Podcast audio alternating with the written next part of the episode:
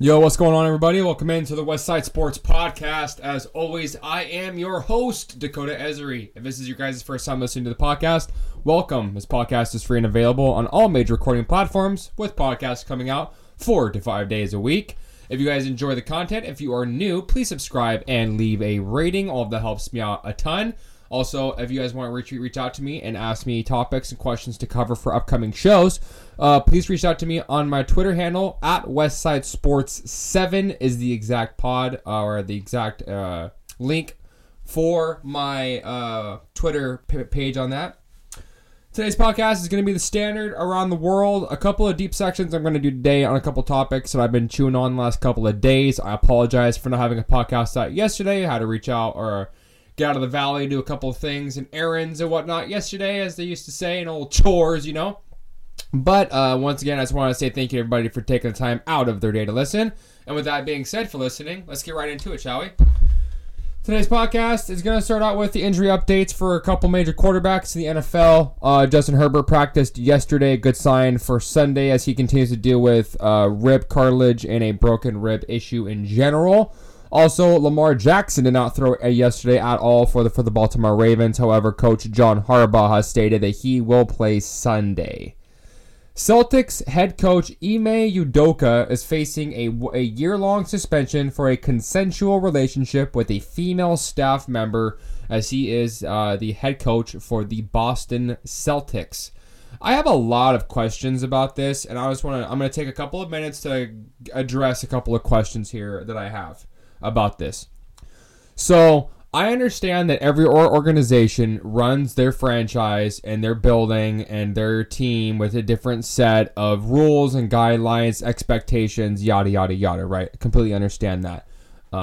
However, I don't understand as just the concept nature of a consensual relationship between a man and woman, regardless if it's man or woman, man and man, woman with woman, doesn't matter, right? Especially in the world we live in now, where equal, not always say equal opportunities, but equal rights, for lack of a term, are given to all bases of sexual orientation, right? And such as that the Celtics would remove their head coach, who just took this team to the Eastern Conference Finals and the finals in general this last year, right? So you did all of this work, did all these good things, and you find somebody that you find some kind of a relationship or some kind of a spark with, and it happens to grow from there, which last time I checked is a part of the pursuit of happiness. Not saying that being in, this is a weird topic for a sports podcast, but I kind of want to talk about this, that the pursuit of happiness for some people is finding that partner that can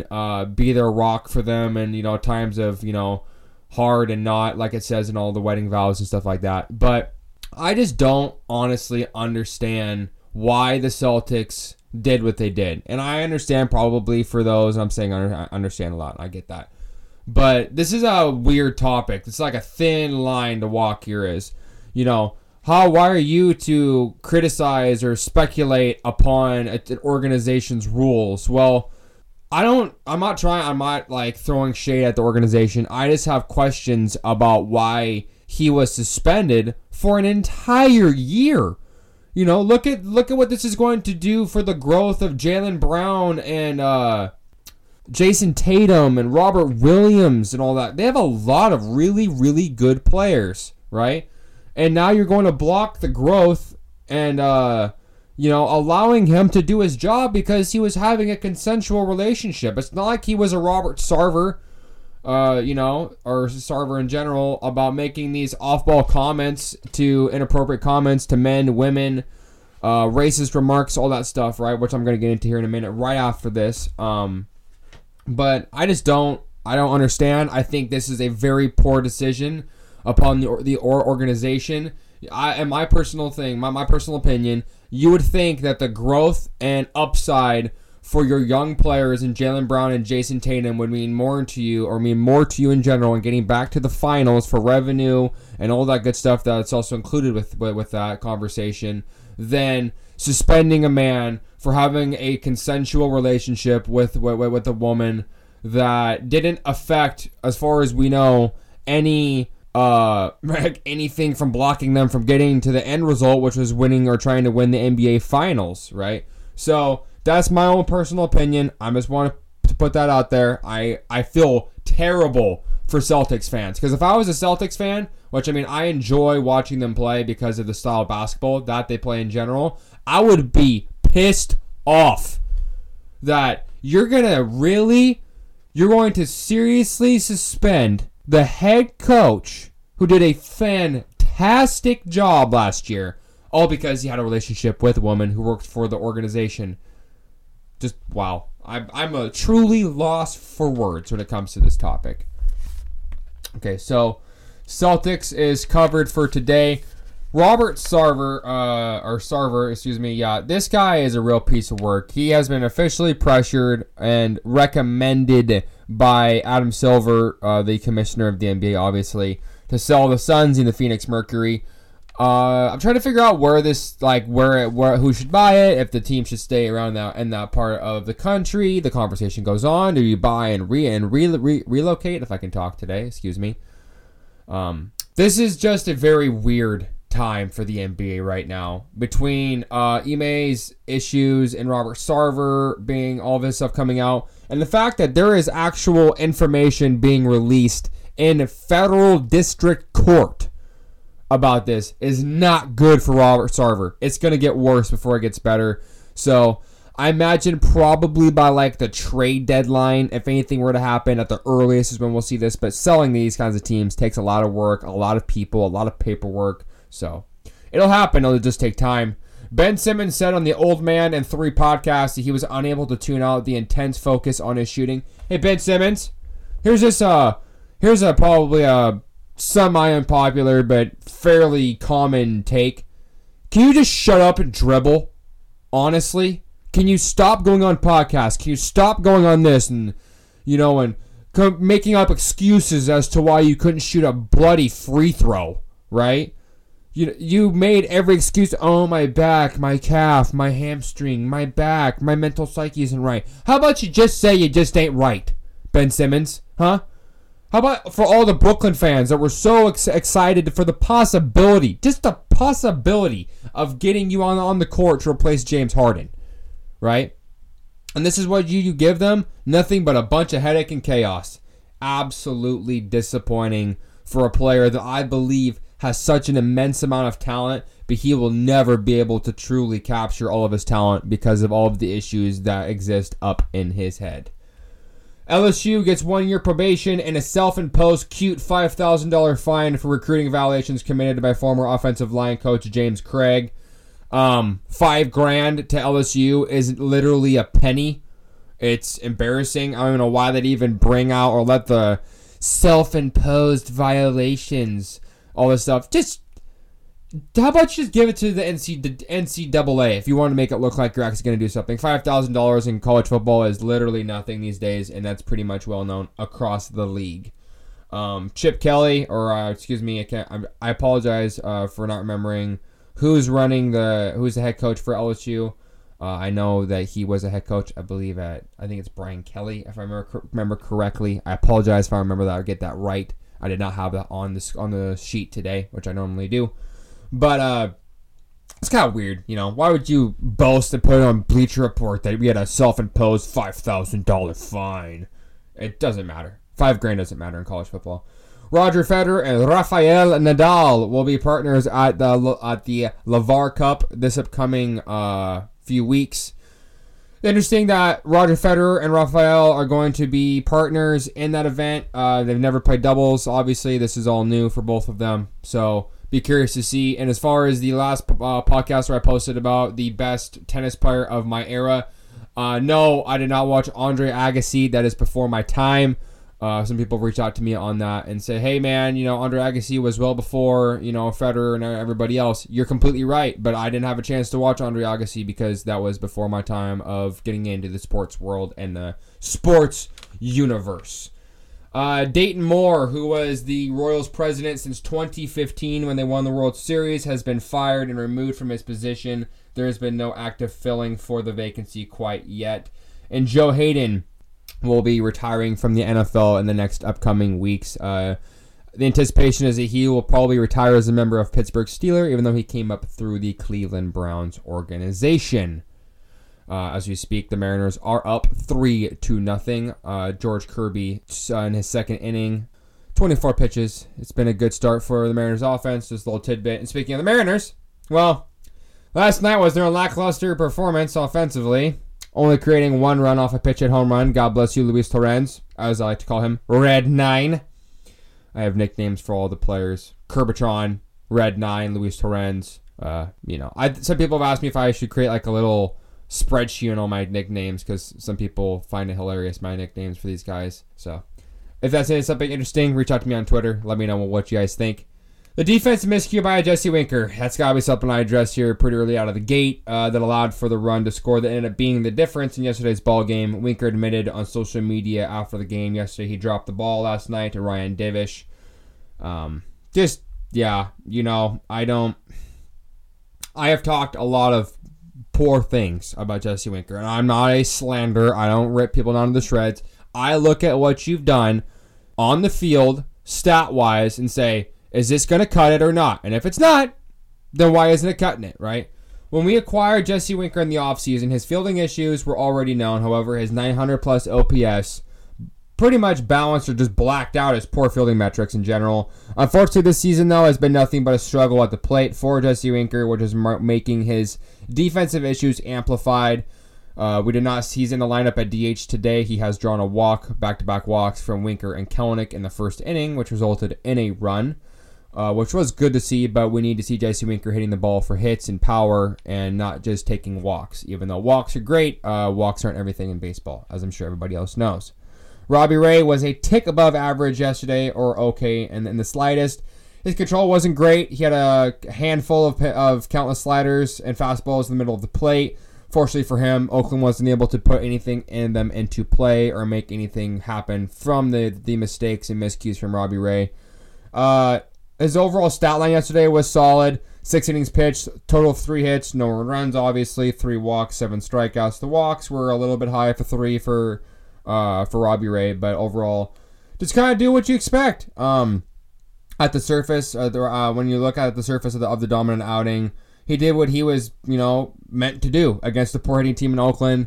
Took advantage of their weaknesses and got through 6 innings and trying to give his team the best opportunity to win. Unfortunately, Eric Swanson gave up 2 runs yesterday, which is kind of been the unfortunate, consistent thing with Eric Swanson lately. He's been struggling a little bit with his command. The home run last night on a pitch up and away from Luis Torrens was a positive takeaway from last night. Last season, when Luis Torrens was hitting the ball well, he was taking the ball to the opposite field. When Kurt Casali was brought in to help give Cal some days off, the anticipation was that he would replace Luis Torrens on the active roster. But for some reason, the combination of Luis Castillo and Kurt Casali is not working. Kurt has caught him in the past between San Francisco and Cincinnati. But unfortunately, when Luis and Kurt are when Kurt is catching Luis, his ERA is above 5. When Cal catches him behind the plate, it's a subpar 2. So obviously it's a huge difference between the two in general. And we'll be curious to see whether or not they're able to figure this out as we get closer and closer to the end of the season. But if you see this consistent play or consistency out of Luis Torrens offensively, you can possibly see a move made with Kurt Casali. But you got to be able to catch well behind the plate for Luis Torrens to really make this a reasonable conversation and topic in general. Higher upside the plate, way with Torrens over Kurt Casali, but it's kind of wait and see. It'd be a poor look for Jerry in general if 2 out of his 3 offensive additions at the trade deadline, DFAing first Travis Janikowski, then Jake Lamb, and then Kurt Casali would be the final one. Obviously, would be a poor look for Jerry at the trade deadline for his acquisitions after he did not go out and get Trey Mancini. He did not get Brandon Drury and really stand pat and relied upon Mitch Haniger and Kyle Lewis being his offensive additions at the trade deadline. Jarred Kelenic and Luis Torrens have been recalled from AAA. Taylor Trammell is optioned to AAA. Jake Lamb is DFA'd. Kurt Casali is on paternity leave. Pitching matchup today, as we speak, is George Kirby versus Adrian Martinez. Kind of curious to see what ends up coming out of this today. Kirby is 1 2/3 innings pitched through today, 32 pitches. Not too shabby, but he has allowed a few hits today. Looks like his command is not as sharp to start out with, which isn't a terrible thing as long as you can make sure that you capitalize on your opportunities. Seahawks, I got injury reports today. I got a couple notes from the press conference, and then we're walking it off today. First injury report for the week, Gabe Jackson, knee/veteran rest day. Damian Lewis is resting a thigh. Justin Coleman with a calf. Quandre Diggs with a knee. Shelby Harris has a glute and also a personal matter today. All these guys did not practice yesterday whatsoever. Cody Barton is a shoulder and a hip issue. Sounds like he's just a little bit banged up and sore. And Joey Blount continues to deal with his hamstring issues. Kind of hoping to see Joey Blount get that right, because we do need his help in secondary, especially with Jamal Adams for the rest of the season. He did have successful surgery this week on getting that stuff. Information just coming up right now. Mariners injury update. Center fielder Julio Rodriguez left today's game in the bottom of the first inning with lower back tightness. This is a problem. He has been dealing with this. I know I'm bouncing between Seahawks and Mariners real quick. I apologize. I'm just watching this game live as I'm doing this podcast. That's not good. I'm worried officially about Julio and his time and usage, but I guess we'll just kind of see what this becomes of. This is not ideal at all for the Mariners. I don't know if this means you put Jarred Kelenic to center field, but I'll try and get you guys a defensive alignment update here on my Twitter, at PNW Professor. Limited participation for Seattle Seahawks. Yesterday, Austin Blythe with the shoulder. Artie Burns continues to deal with the groin. Uchenna Nwosu, shoulder/knee. Al Woods with the knee. But thankfully, full participant was DJ Dallas. And I can confirm that Jarred Kelenic is now in center field. Today's press conference, Tariq Woolen said he's learning to use less hands in his coverage overall, which is a positive thing. He has been flagged more pass interference in the first two games than he did all of his shortened career playing corner at University of Texas, San Antonio. Walk-off today. Mariners are obviously underway right now on Mariners Matinee in Oakland. Need to see an offensive breakout today. Thankfully, they're up 3-0 as we speak. Get the morale up, get the Mariners train back on the tracks. I will be digging to try and see exactly what needs to happen with Julio. He did sit for 3 or 4 days. This was his second day playing. He did record hits in back-to-back games, which is good to see, but obviously having the issues of lower back tightness, as that is the issue he has been dealing with lately, is a massive concern. And quite frankly, I don't know what the Mariners are going to do or should do with this. Obviously, his back needs more time. They need his offense, but this is the moment. This is my perfect walk-off. Jarred Kelenic, this is the moment that you have been waiting for since you were brought into the Mariners organization. This is your time. We need you to step up. We need you to be confident. We need you to have good plate discipline. We need you to be Jarred 2021 September Kelenic. Please, Jarred, we believe in you, bud. It's time for you to step into your big boy shoes and pants and fill them out and start trudging along and make your own path in the MLB. With that being said, that's going to be today's show. If you guys enjoyed it, if you are new, please subscribe. That would help me out a ton. If you guys want me to cover anything I'm not talking about today or haven't been covering as of lately for the upcoming podcast in the foreseeable future, please reach out to me on my Twitter page at West Side Sports 7. You can find me there. Also, Facebook group Sports of the Northwest. If you want to reach out to me on that, I have multiple platforms that you can reach out and ask me questions or leave me topics and suggestions for upcoming shows. Thank you to everybody for taking the time out of your day to listening to my podcast. As I always say, thank you so much. See us rise. Go Hawks, and peace.